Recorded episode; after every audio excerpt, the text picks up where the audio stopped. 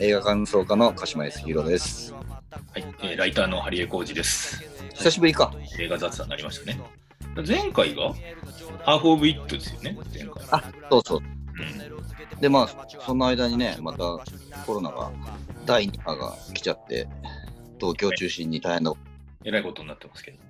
えらいことになってる。よく考えたらさ、このポッドキャストがさ、はい割とコロナ発生とともにこう始まってるからさ、そうそうそうそうそう。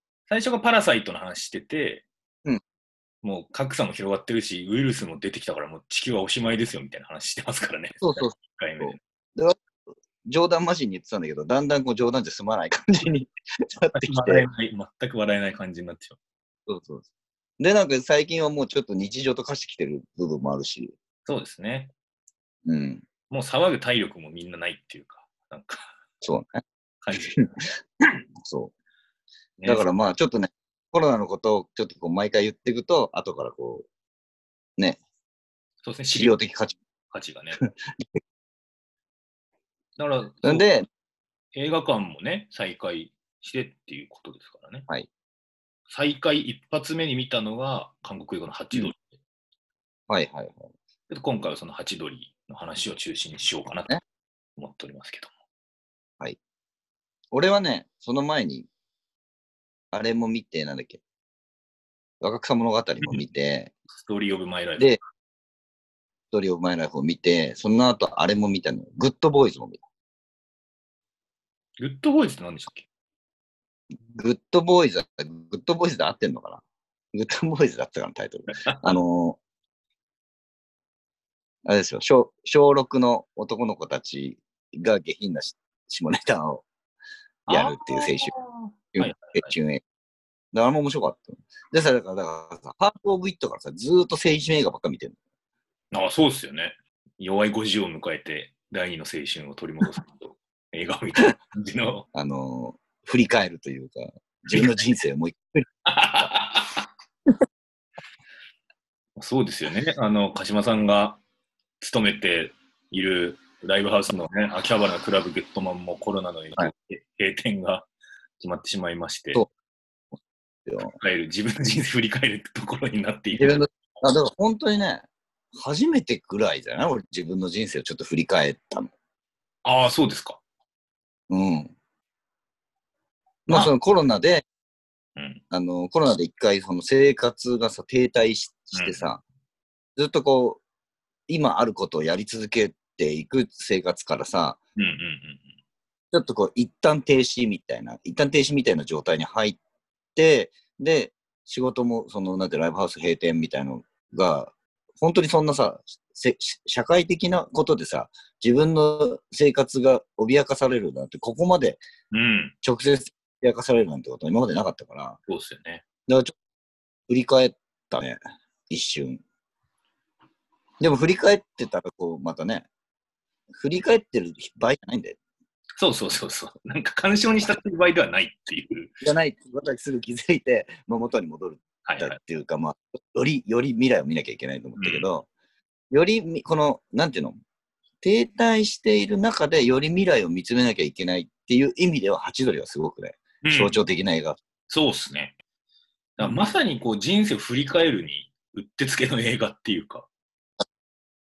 そうね、で、さ、俺はすごくさ、すあの、あの映画が象徴してるものってすごい90年代という時代うんうんうんうんだなと思って、で、90年代の青春映画っていいくつもあるけどさ、うん。と、まだあれとかね、ゴーストワールドとかさ、はいはいはいはいはい。ゴーストワールドって俺すごく90年代っぽい。うんうんうんうんうん。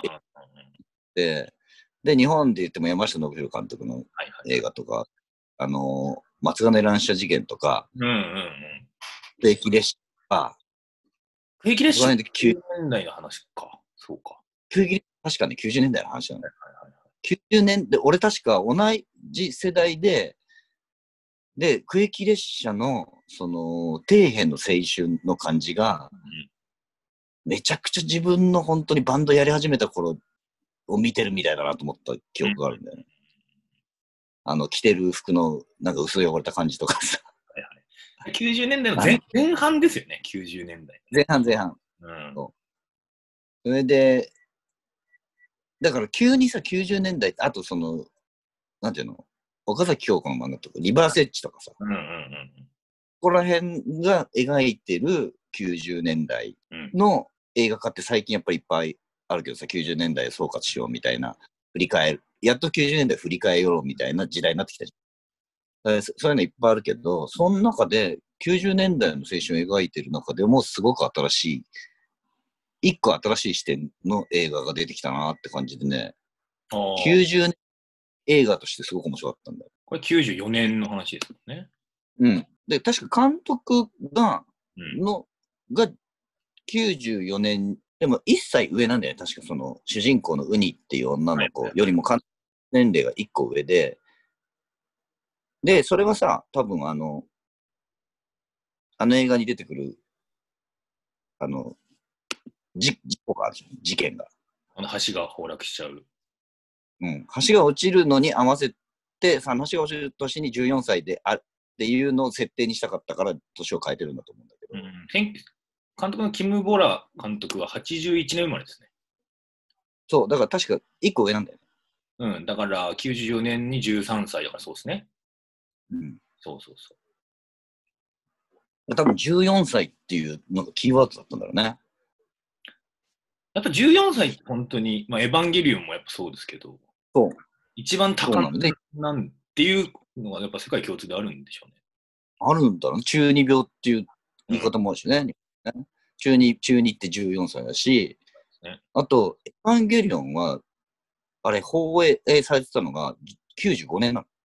うんうんうんうんだから1995年中中盤、1990年代の中盤で14歳ってすごいキーワードだった。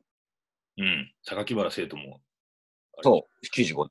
う。うん。あと、梅津和夫の14歳って漫画も、あれも95年、同じなの。ああ、そうなんだ。だから、あそこら辺で14歳すごいキーワード。あの世界のあの空気感っていうのすごくあるんだよね。うんうん。で、それ、ワールドとか、あとあの、その、松金乱射事件とか、リバーズエッジとかも同じ空気感あんなと思って、で、この90年代の青春を描いた時に出てくるこの空気感って何なんだろうと俺ずっと思ってたんだけど、多分もう何とも言えない時代の空気感としか言えないっていうかさ、そうっすねうん。俺94年が、僕85年生まれなんで94年9歳か。あ、まだ、じゃあ、ハチドリの主人公よりも下なんだ。下っすね。だから、い一世代下みたいはいはいはい。俺はね、一世代上なんだよね。な。うんうん。ハチドリの、とか、要は、ハチドリのウニとか、日本で言うと、碇シンジとかっていうのはやっぱお兄さんお姉さんな感じがやっぱちょっとするんですよ。ああ。あの、そこら俺ね、ちょうど10歳上なの。なるほど、なるほど。だから24歳だその時。はいはいはい。もうバンドやってたの。なるほどね。もうボストンクルージングマニアはあるっていう。だからもう今と同じ生活をしてた。94年には。なるほど、なるほど。じゃあ、ちょっと俯瞰して見ている感じですよね。この、いわゆるでね、95歳の14歳っていうものを。うん、そうそうそう。だから、その流れでハチドリを見ると、うん1994年に中学2年生の14歳だった女の子うん。やっぱ俺たちい一世代上の二十歳以上の大人とは、あ、確実に違う捉え方をしてたんだっていうのが初めて分かっああ、このハチドリを見て。た。うん、そうそうそうそああ、なるほどね。う。だから、90年代の青春を描いてる映画なのにうん、ずーっとそこはかとない希望があるのよ。うん、うん、うん、うん。で、90年代描いてる映画って、その希望みたいなものがないんだよ、ほぼ。ああ。はいはいはいはいだってポストワールドもそうでしょ？はい。で、はい松金乱射事件、松金乱射事件なんて、もうタイトル通りに、松金っていう場所で、うん。銃の発砲の乱射の事件が起こるまでを描いてるわけです。そうそうそうそうそうそう。でもなんでその発砲事件が起こったのか意味はわからない。うんうんああんなのさ、もうさ、90年代っていう時代の空気に取り込まれたとしか思えない。はいはいはいはいはい。でも、90年代ってそういう時代だったなっていうふうに思うのよ、俯瞰して。うんうんうんで、リバーズエッジもそう。うん。うんうん。リバーズエッジも、そのいじめがあったりとかさ、その死体愛好みたいなことがあったりとか、それ、それ、そういうさ、なんか不穏な空気みたいなのがすごいあるんだけどさ、うんうんうん。でさ、実際の社会問題って直接にはリンクしてないのに、うん直接リンクしてないのになんかその時代の空気感でそういう方向に主人公たちが行っちゃうっていう話だよ。やっぱその、まあ、ああれとかあったじゃないですか。危ない1号とか、やっぱ悪趣味うん、うん。的なサブカルチャーがあって、はいはいなんか、バブル弾けたとはいえ、まだ景気はそんなに悪くないみたいうんうんうんうんな。で、なんか微妙に世紀末感があって、微妙にみんな浮かれてるみたいな。で、あとなんか、もうおしまいだみたいな ノリもちょっとあるし。あ確かに世紀末感か。うん。90年代に入って急に世紀末感っていうのがリアルな感じしてきたのかもしれないね。そうそうそう。なんかね、幼心にそういうノリはあるなと思ってました。なんか。うーん、なるほどね。ああ、でもそそうか、それはあるかもな。うん、でバブルみたいにイケイケでやるのはダサいよね。うん。っていうのがうんあったから、微妙に、あ微妙にってことはちょっと乱乱発しすぎですけど、なんとも言えないその大敗的なムードっていうのがやっぱあって、そうなんだ。うん。何か起こる事件にさ、意味がないんだよ。あんまり。ああ、ああ、ああ、ああ、ああ。だから、ハチドリもさ、その、ウニのさ、14歳の少女のウニのさ、日常に起こる一個一個の事件にはさ、関連性も意味もなくてさ、ただなんかスルーされていくじゃん。うん。うん。なさあ、あれさ、あの映画、何にも起こってないような、何も解決されないしさ、何も事件が起こってないように描かれるけどさ、ものすごいさ、ウニのさ、心の中ではさ、いろんな、めちゃくちゃいろんなことが起こってるんだよ。そうですね。であの、だハチドリをまず見て思ったのは、もう本当によくここまで何にも起きない映画ができたもんだなっていう。出来事としてはだってね、あの事故以外、うん基本的には何も起こってないじゃないですか。。そううん。普通の日常で14歳のの少女にみんなに起こるようなうん。いろんな、なんていうの、彼氏と喧嘩したりとか、そういうか、あのー友達、ま万引きしちゃって友達にさ、ね家のこと言われちゃったりとかさ、でもあんなのもある、あるっちゃう。あのシーン、嫌だった。でもさ、それがさ、普通のさ、多分映画だったらさ、解決していくじゃん。一個一個こう解決してて、何か自分でこう動いたりとか、何かがあって解決していくんだけど、なんか全部こう、流れ、空気の流れのように、スルーされていくんだよね。そうですね。うん、で、なんか解決してんのかどうなのかもわからないけど、また元通りに戻るみたいな、うん。なんていうの、それはさ、友情がそうやって成立してるとも言えるし、なんかあんまりこう、そこに踏み込まないようにしてるみたいな感じもあって、で、90年代の空気感っていうのがまさにそういう感じうんだなと思あまさにモラトリアム的な先延ばし感。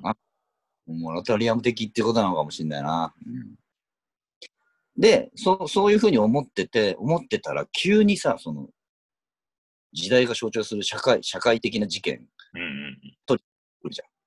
だあれ、あれがすごく新しいなと思ったんだよ。あ、個人的なことが社会とリンクする感じ。そう。で、最近の映画って割とそういうのあるけど、そうですね。90年代を描いてて、90年代のこの不穏な空気って何なんだろうっていうのが、他の映画の中ではいつも謎のまんま終わってって、はいはいはいはい。まあ、不穏さとか閉塞感みたいなのが、なんだかわかんないけど、そういうのがあるっていうのが面白かった。面白かったんだけど、うんうんうんそこはある意味とちょっとこう解明しちゃってるというか、で、だからそれが希望につながってんだよね。これを乗り越えればってことですか？乗り越えればっていうよりも、なんていうの、俺らは、うんうん。俺らその90年代に、要するにさ、80年代を知って、80年代を通過してきた人たちは、うんうんうん。90年代になって急に不穏な空気に支配され始めたから、本当にどうしていいかわからないっていうかさ、うん、うん、うん。あの、だから、まあ、八度にもそれをすごく描いてんだけど、うんあの、おと大人たちってさ、すごい前時代的じゃない？うん、そうですね。程度がちゃんとしてて、お父さんのことは必ず敬語でみたいなのがあって。で、韓国ってまあそう、そう、そうらしいんだけどさ、パラサイトも、そうですねあの、お。兄ちゃんがずっとお父さんに敬語使ってたよ使ってますよね。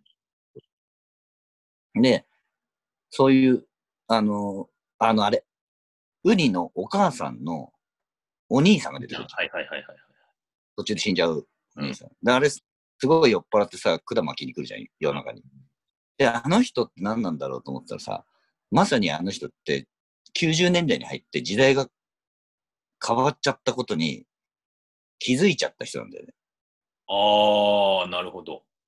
気づいちゃったけども、どうすることもできないから、でじそれまでの自分がおあの信じてたものが全部違うってなっちゃって、で、ああなっちゃってんだよ、多分。ああ。韓国はやっぱ日本とも違って、80年代後半にやっぱ民主化運動があったわけじゃないですか。だからより、その90年代に入ったことによる時代、あ90年代が入ったから時代が変わったっていうことがより日本よりもビビッドなのかもしれないですよね。あかもしんないね。きあ、だから急に変わった感はあるかもね。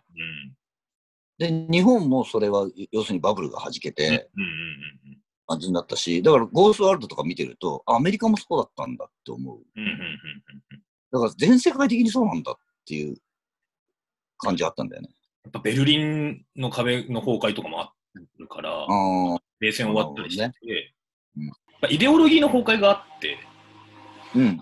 いうシステムの崩壊だ、その、第二次世界大戦があって、うん。で50年代、60年代、70年代、80年代っていうのはやっぱ一続きの何何か歴史があったんだけど、90年代に入ったことによって、なんか急に世界的にどんがらがっしゃーんってなって、はーい、なんかうん。昨日とは違います、みたいな。各各自でやってくださいみたいなノリになって、全員、あええっていう。そうそうそう。で、それでさ、それで出てきたのがオルタナティブっていう思想なんだよ。はいはいはいはい、なるほどなるほど。メインストリームと関係ない、もう俺たち関係なく生きていくからっていう思想なんで、そのオルタナティブっていう思想に多分、時代の空気っていうのがオルタナティブっていう思想になってて、多分ある程度の若者たちはみんなそっちに向かったんだよ。うんうんうんうん。だから、あのそういう、なんかもう、社会とか時代関係ないっていうふうにみんな言おうとしてて、メインストリームにななろうとかっていうことも全然思ってなくて、でこのどうなるか全然わかんない時代になっちゃったから、もう俺たち、俺たちの個人個人で好きなようにやるよっていう時代になっちゃった。で、それは、それですごく面白いっていうか、その、その思想はすごく面白いと思って、俺なんかそれにさ、完全にかぶれちゃったっていうか、もう、だから多分80年代からそういう気持ちはあったんだよね。はいはいはいはい。多分80年代のあの競争っていうか、このわーって狂気乱舞してる、あの感じにもついていけねえなっていうのが80年代にもすでに多分思ってて、90年代になった時にそれを思ってた人たちが一斉にもう、もうそのメインなんかもう知らないっていうふうに、うんうんうん主流なんかもう知らないよってなったんだと思う。それで、そあ、それでよかったんだってなったんだと思う。はいはいはい。で、でも全時代的な考え方に染まっちゃってる人はもうどうしていいかわかんなくて、うんで、ウニののおじおじさんみたいな感じになっちゃって、なるほどなるほお父さんはまだ気づいてないんど。ですよ。うんうんうんで、ウニのお母さんは気づいてんだけど、気づいてないふりを必死にはいしてはいはいるって感じはい。なる なるほどね。で、それに子供たちが翻弄されてるっていう感じなんだよ。あの家族。はいはいはいはい。お姉ちゃんはだから、もう気づいて、ある意味俺たそうち、俺たちの態度を取ろうという。そうそうそう。そう、私もう彼氏全然家にあげちゃうし、お父さんと関係ないからみたいな感じ。ないから。で、お兄ちゃんは知らんふりを 続けてるんだけど、でまあもう、その、要するに韓国の、あの、お男、男至上主義みたいな感じで、でもお兄ちゃんは、でも、そそうじゃないんだよなと思ってるんだけど、でももうそ、それが家の中にまかり通ってるから、もうそれに従わなきゃどうしようもないっていう。全時代的なレールの上を行くしかねえわな。そうウニだけが、14歳ぐらいの、まだその80年代とか全時代的なものを全く知らないうん世代の子たちだけが、え、なんなんこれ？っていう、これなんなの？おかしくない？っていうのを思ってる。なるほどね。で、ウニがさ、で、俺さ、あ、今までの90年代の映画と全然違うなと思ったとシーンがあって、それが、お父さんとかと喧嘩すんじゃん。はいはいはい。すごい夫婦喧嘩しして、で、その日の夜にお姉ちゃんと一緒にウニが寝てる時に、夜寝てるところで、うちの家族ってなんで仲悪いんだろうっていう。はいはいはいはい。でね、今までの90年代の映画の主人公だったら、多分思考停止してるんですよ。ああ、なるほど。関係ないから。はいはいはいはい。ウニは、なんで仲悪いんだって考えるんだよ。うんうんうん。で、これがすごく90年代の映画の中で新しいと思って、うんうんうん。だどうしようもないじゃんっていうのが前提にあるから、90年代って。なるほどね。だから、お姉ちゃんがあれじゃないですか、そのウニが言ってるのに対してお姉ちゃんは、離れて暮らした方がいいよねって言ってて、うんうんうん。それっていわゆる、今までの典型的な90年代仕草っていうか、そう関係ないじゃんみたいな。もう、もう無理みたいな、諦めうん、諦めなんですよね、やっぱね。だかそう、それはだから80年代までいろいろやってきたことら。が、うんうん全無駄だったっていう風になって90年代が始まってるから、うんうんだからそういう考え方になって、で、90年代を象徴する主人公って多分みんなそうなの。だからやっぱ、ウニのお姉ちゃんが、いや、要はリバーゼッチにも出てたし、松坂さんも出てたっていうことなんだ。そうだはいはいはい、なるほどね。で、ウニ、ウニみたいな新しい世代の主人公が出てきたのがすごくうんうん。新しいが、新鮮だったの。でさ、素朴にこの世界を捉えてるっていうか、94年の韓国そうそうそう。をそ素朴にっていう感じ。そう、だから、あ、中2ぐらいの子たちって、こういう感覚だったんだっていうのがすごく希望になってる。なるほど。で、で、プラスさ、あの、先生。塾の先生。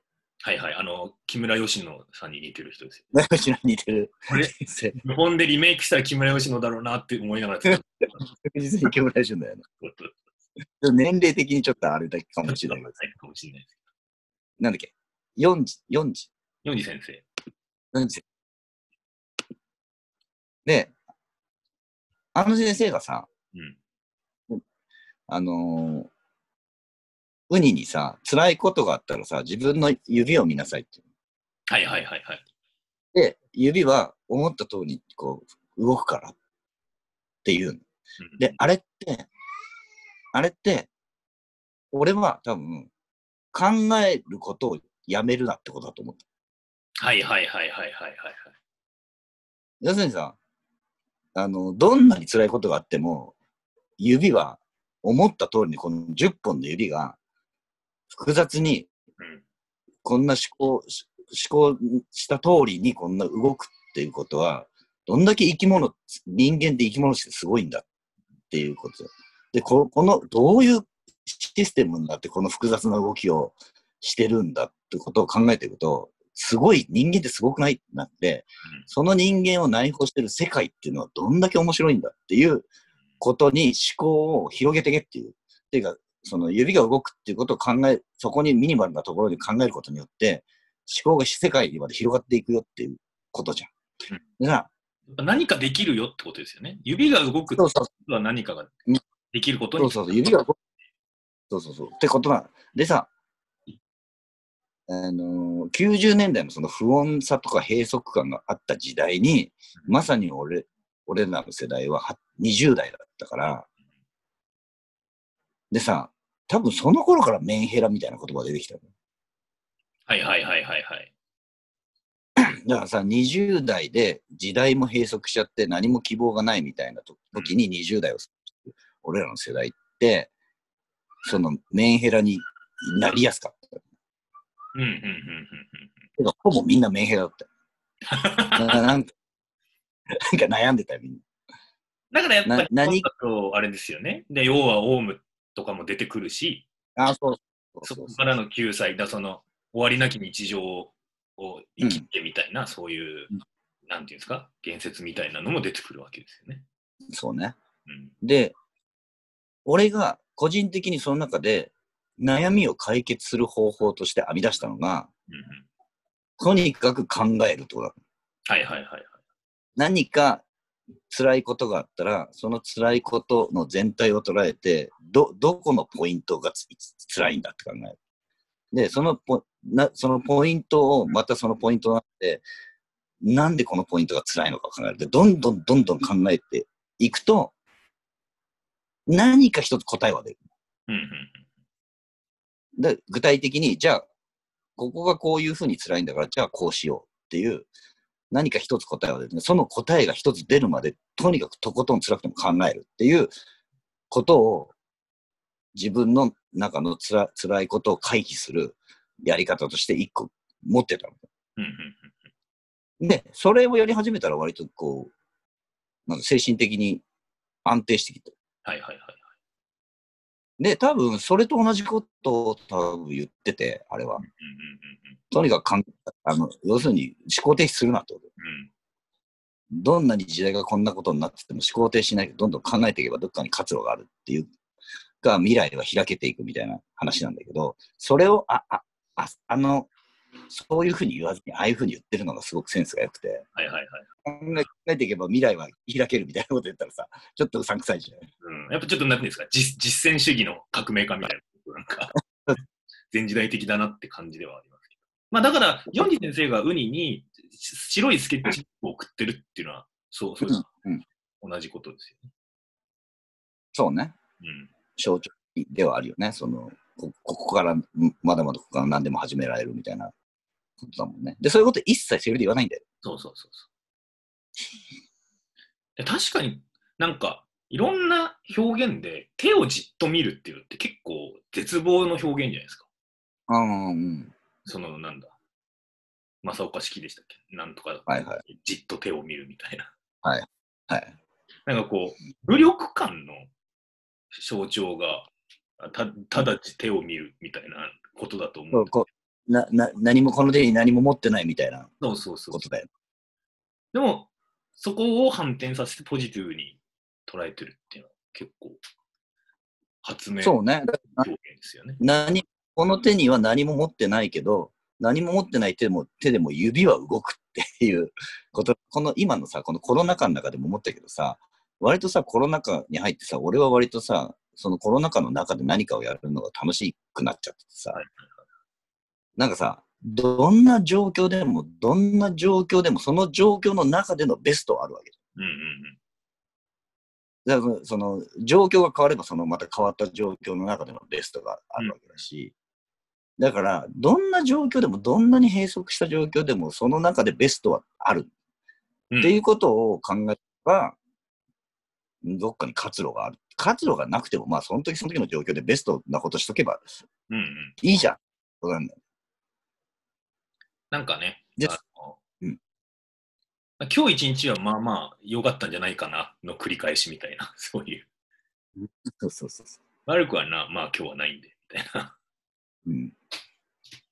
そうですよね。まあでも、そこね、それを90年代っていうと、やっぱりその不穏さと閉塞感、うん、世界の不みたいなことで描かれていた90年代が、その中でも、なんちゅうの、その中でもその希望みたいな、もっと違うとこを見てた世代っていうのがいたっていうのがすごくあの映画では良かったとこかなと。うんうんまあ、それこそね、世紀末感っていうのがあったかもしれないけど、別に世紀末、次の世紀には普通になったしみたいな。ノストラダムスの大魔王も壊れなかったしみたいな。予言は当たんなかったし、うんまあちょっとずつ良くなってる部分もあれば悪くなってる部分もあるけど、生きてるよねみたいな。頑張ってみんな生きてるよねみたいなね。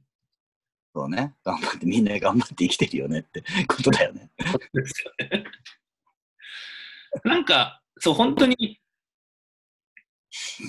特に何もマジで状況は変わらないじゃないですか。家族仲良くなったりも別にしないし。そう。だ、だしさ、象徴的なのはさ、あのお父さんとお母さんがさ、夫婦喧嘩してさ、うんものすごい喧嘩、あんな喧嘩したら離婚だろうっていうことなのに、何も別に仲直りもしてないのに一緒にテレビ見て笑ってるんだよ。そうそうそうそう。でも、そういう、そういうもん、そういうもんなんですよね。多分あそこでウニは、ああ、そういうもんなんだと思ったんだよね、うんそうそうそう。別にだからいいよねってことじゃないけど、悪いことでもないよねっていうか、なんていうかっていうね。両方あるよねっていうね。あの、そう、全部そうなの、映画。うんうんうん。彼氏とも別れたい、別れるようで別れないし、みたいな。あの彼氏も絶妙な、なんというか、現実感のある男の子でしたね、あの人ね。なる男だよね。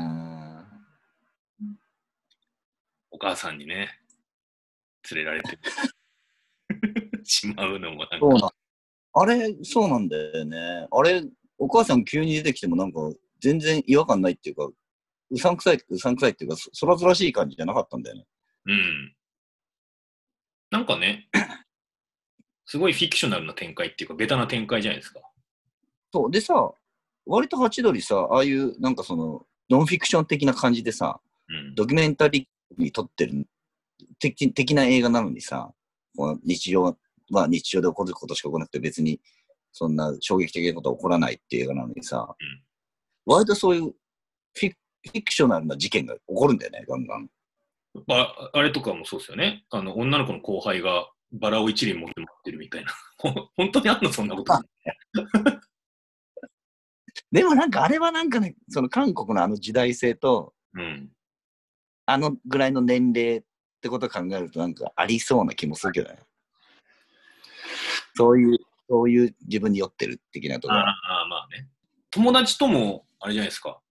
仲直りしたのかなと思ったら転校することになって、転校するときに最後になんか、ウニって身勝手だよねって言われたままいいなくなっちゃったりとかして、すごいなんかこう、あこう結構割と嫌な、嫌な別れ方をするなっていう。そうなんだよね。でそれに対してさ、ウニはさ、あんまりこう、踏み込まないというかさ、うん。ふ踏み込まないんだけど、心の中ではめちゃくちゃいろんなことを考えて、うんうんうん。でウニのさ日常ってめちゃくちゃ忙しいじゃん。そうですね。心の中は。へ、へ、あの、表面上、こう外から見てると別にその大したことないんだけどさ、うん。心の中すごい忙しい。病気にもなっちゃうしさ。それがあれですよね。たまりたまって、あの、部屋で地団打を踏む名シーンにつながっていくわけですけど。かわいい、かわいいし。ああれはでも本当ね、あれってかなり映画史に残る地団打シーンですよね。いや、マジ俺、すごい思い出しました。俺も14歳ぐらいの時にめちゃくちゃイライラして、自分の子供部屋であの壁に頭を打ちつけまくった記憶がすごいね、蘇りましたね。あこの時期こう、どうすればいい？いいんだっていう暴力症ってあるよなと。その時の、その時の自分にできる精一杯の、そうそうそう。あの、弾けたことでしょ。弾けたこと。反抗っていうか、別になんか、ムカついてるけど、親とかに直接ムカついてるわけじゃないから、うんうんうん。あとさ、親殴るとかでもないしな、と思ってね。あのさ、だからさ、やっぱりさ、80年代はさ、親殴っちゃうんだよ。でもあ90年代と、おお親を殴る前に、親殴ったら終わっちゃうぞみたいな感覚がやっぱどっかにあって、うん。時短だ止まりになるっていうか、でもウニが一回さ、爆発するんじゃん。はいはいはい。あの私はそんな性格悪くないっていう ふうに言って。で、お兄ちゃんあそこもなんかそうだ、お兄ちゃんもね、お兄ちゃんってさ、あんまりさ、顔アップにならないんだよね。ああ、なるほど。で、アップにならなくて、ウニをがさ、お兄ちゃんに殴られたってさ、いう話をするじゃん。食卓で。うんでさ、でも逆にウニが喧嘩しないでとかって怒られるじゃん。はいはいはい。あん時に、初め、まあその前にもアップになってるかもしれないけど、初めてぐらいのアップになって、うんうんでさ、それまでさ、お兄ちゃんってどういう人物像なのか、いまいちよくわかんなかったのが、アップになったらすごい子供っぽい顔してるから、はいなんかちょっとびっくり。なるほどね。まあこんな子供っぽい顔してる子がこんなに追い詰められて妹殴ってんだ。あお兄ちゃんはお兄ちゃんでやっぱこう追い詰められてるものがあって、あの事故の日の夜に食卓でこう理由は告げられないまま大号泣するっていうシーンがありますよ。そうそうそうそう。うんあれもね、あれもね、お父さんも泣くじゃん。うん。お父さん、ウニの病気が診断された時に泣き泣きますよね。そう。だから、かん完全に、あの、おお家父長制があんな風になってて、男至上主義になってるけど、でもさ、それは、なんていうの、やっぱり、その、そういう風に作られてたものだったんだっていうのがわかるよね、あれでも。うんうんうん一人一人はやっぱりさ、自分の娘が手術して傷跡残るってなったらさ、泣くぐらい愛してるわけじゃない。うん。うんうんでも、そう、家族っていうのはそう、お父さんっていうのが一番偉くてっていうのが当たり前だから、そういうふうに疑問持たずにそうなっちゃってる。うんうんうん感情が表にブワッと出ちゃう行動とかって、で一つ一つに別に理由あるわけじゃないですじゃないですか、明確な。うん。一つの理由があるわけじゃないから、うん。だなんで急にこの人泣いてんだろうなみたいなことって現実にもあるし。あうん。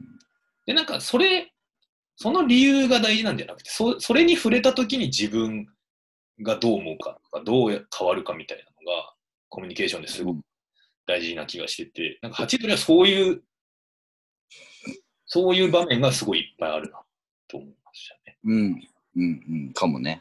うん、だからめ理由とか理そう、理屈というか、感情が先に出てくるっていうか。うん、それにやっぱ14歳っていうのはやっぱ一番そういうのに触れることで変わったり影響を受けたりするよなと。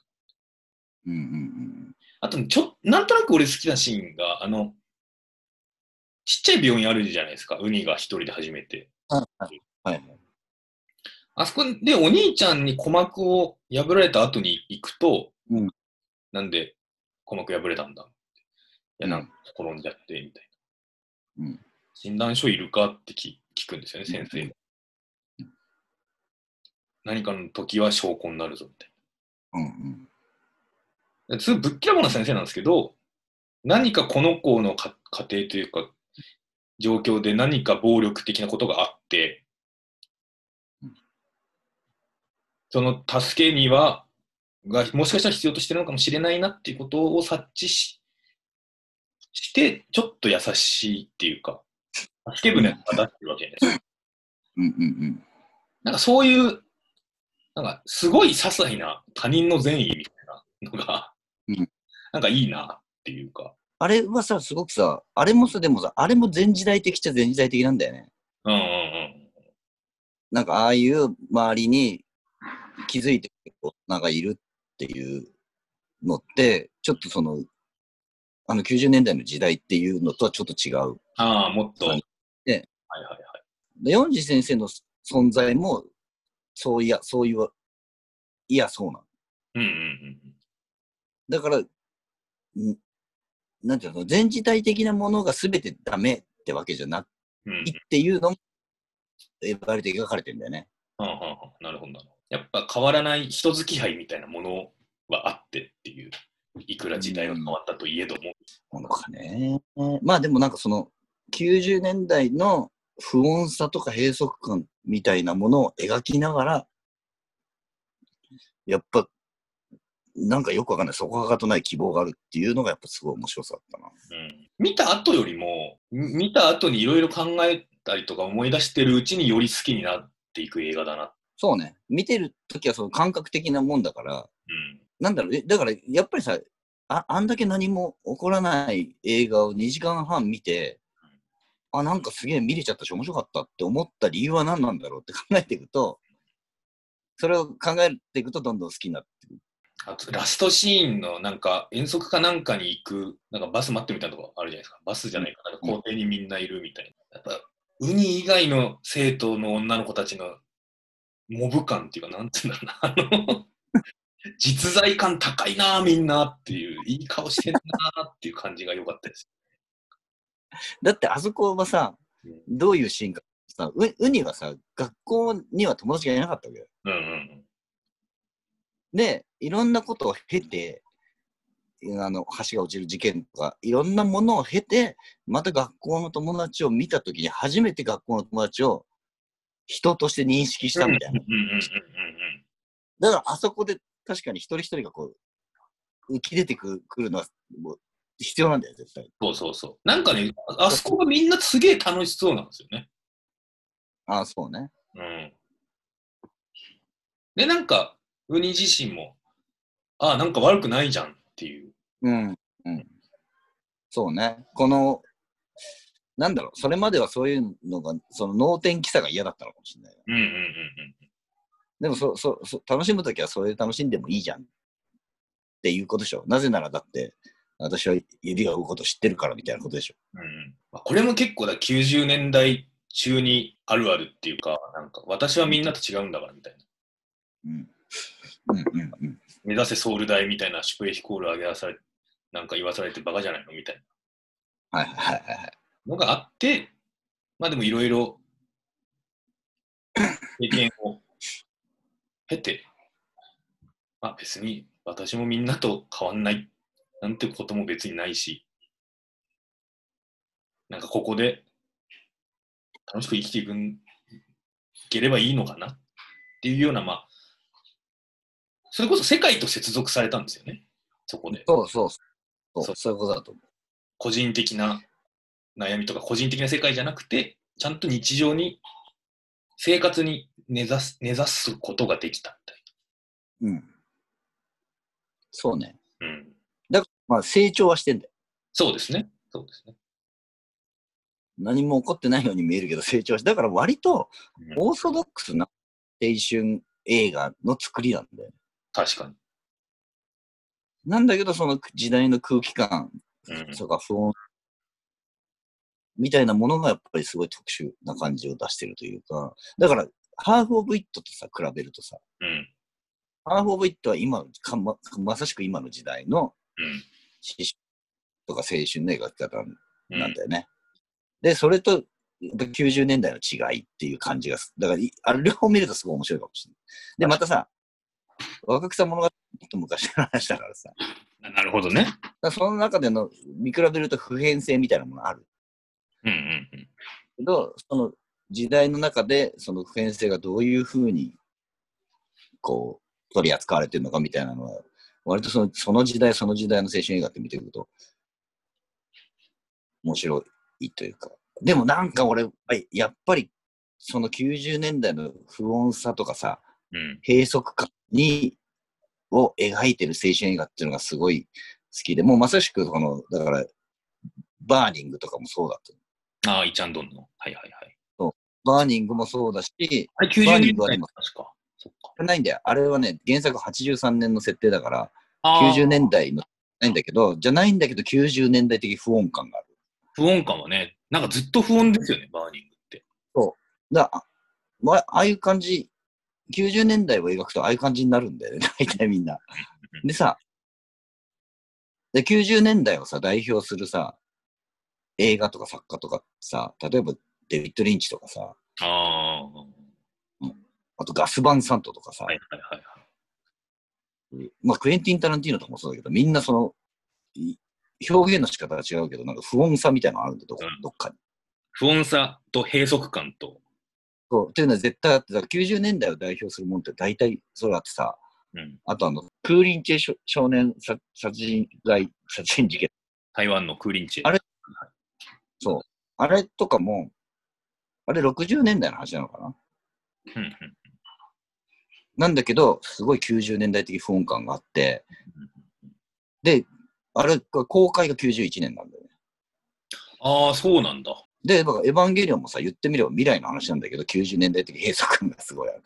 エヴァンゲリオンは確かに、でもまあ90年代の閉塞的な、まあ、いわゆる個人の内にこもってるうん。っていう状態を、なんか体験を通して世界に接続するみたいな、ハチドリみたいな話にすればいいのに、そうじゃなくて、大人が無理やり少年そうそうそを世界に接続するっていう、あの、テクノロジーで接続しようとするっていう話だから。大人が無理やりすることによって、子供たちはもう思考停止するしかなくなっちゃうと。あだ怒り言動もだからね、四次先生みたいにすればよかった。そうなんだよね。俺、怒りげ、同い年なんだよね。設定上。そうなんですか。怒り現在1970年生まれの設定なの。へえ。でさ、ちょっと最後に、はいはいはい。その、その90年代的不穏感を持ってる映画っていうのが、俺が個人的に80年代にもあったと思ってて、ほうほう、先取りした映画が。先取りしたというか、あの、やっぱ台風クラブがそうだったと思う。ああ、なるほどね。80年代のこの爽やかな、なんかこう、い行くぜ、これからどんどん行くぜっていうんじゃない思春期を描いてて、うん、で、その台風クラブ的な描き方っていうのがその後の90年代の青春の描き方にどれも接続していく感じがするんだよね。うん。でもね、80年代と90年代の違いがどこにあるかとすれば、台風クラブの主人公の男の子は最後自殺するんだよ。うんうんうんだから時代と自分とか社会と自分、世界と自分っていうのを考えることによって行動を起こす。うん。はあ、はあ、は90年代以降は行動は起こさない。それはもう社会と自分は関係ないと思ってる。あ。なるほどね。そうか。っていうのが違いあるなと思う。要は90年代以降の青春映画は、もうその自殺すらしないっていうことですよね。そうもう考えなら死ぬ死ぬ意味がない。なるほど。死ぬ意味がない。すごい話じゃないですか、それも。なんか。すごい話。だ考えてるとすごい話になってくるんだよ。で90年代っていうことがまださ、全然総括されてないよね、今。されてないですね。だからだ今、から、多いですからね。呪音とか。ネットフリックスの呪音もそうだったし、そうだよね。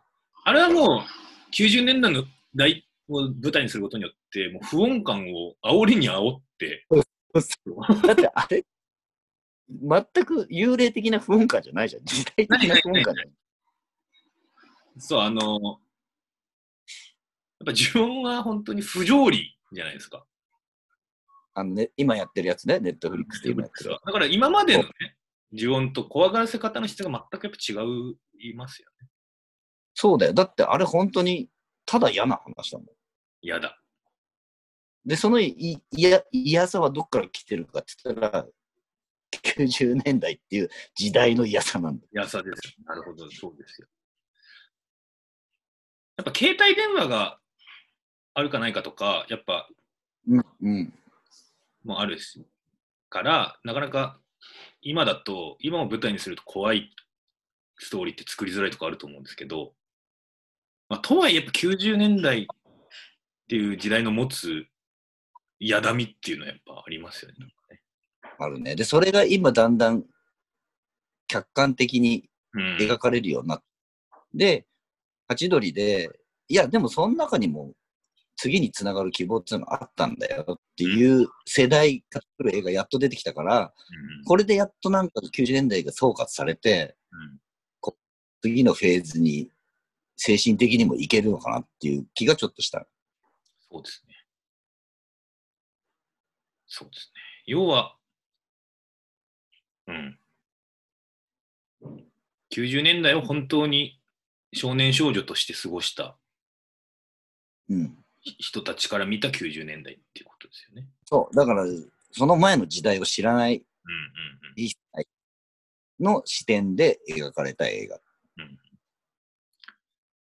それがもうちょっとしたら2000年代も総括できるようになるのかなって感じですかね。なって感じですね。だから2000年代はね、俺割と90年代のその問題をそのまま引きずってってると思うんだよね。うん。でもちょっとアッパーですよね。2000年代の方が。2000年代の方がだからその、うんと、た例えばこれ違うんじゃないのって思ってた人たちが違うって口に出して言い始めたっていうのはあるからね。なるほどね。それこそウニ、ウニたちが。そう、ウニたちの世代が違う、え、これ違うでしょっていうふうにはいはいはいはい。言い始めたっていうのはある。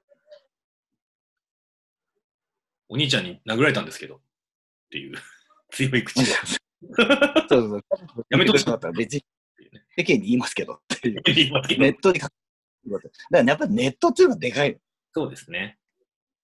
やっぱ発言権、個人の発言権が増していくのは確かにまさに2000年代ですからね。うんうん。だからそこの狭間の時代なんだよね、90年代って。やっぱ、やっぱその何もなかったっていうかさ、うんうんうん。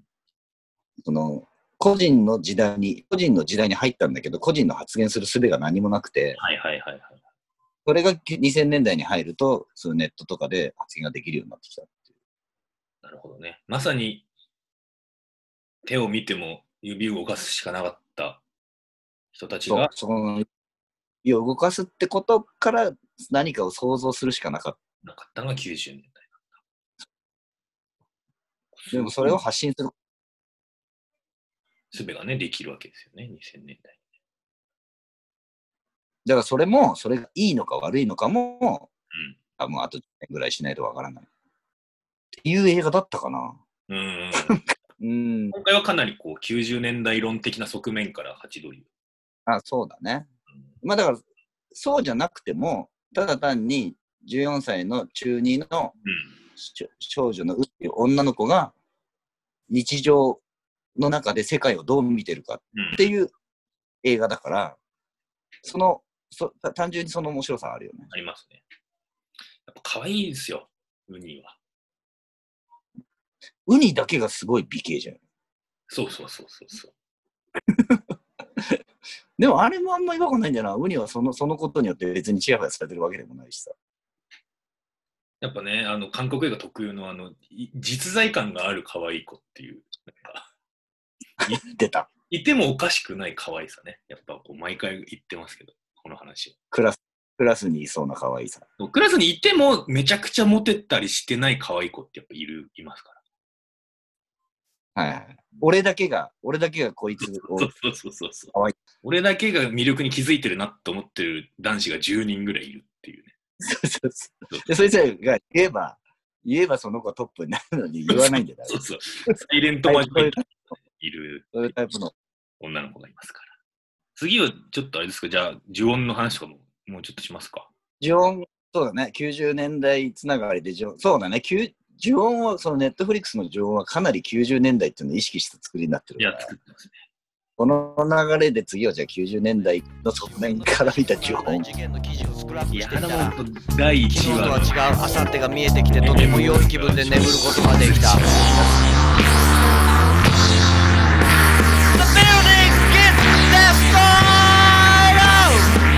まだ昨日は明後日のようには俺を解放してはくれず死ぬまでに一度は宇宙旅行にも行ってみたいと思ったりもするが将来のデブ症も